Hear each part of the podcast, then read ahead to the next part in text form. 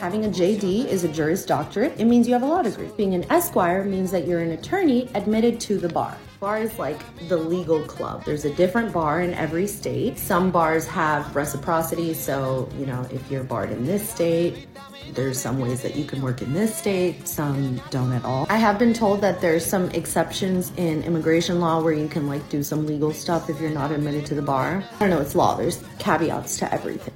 That's all it is. Short Cast Club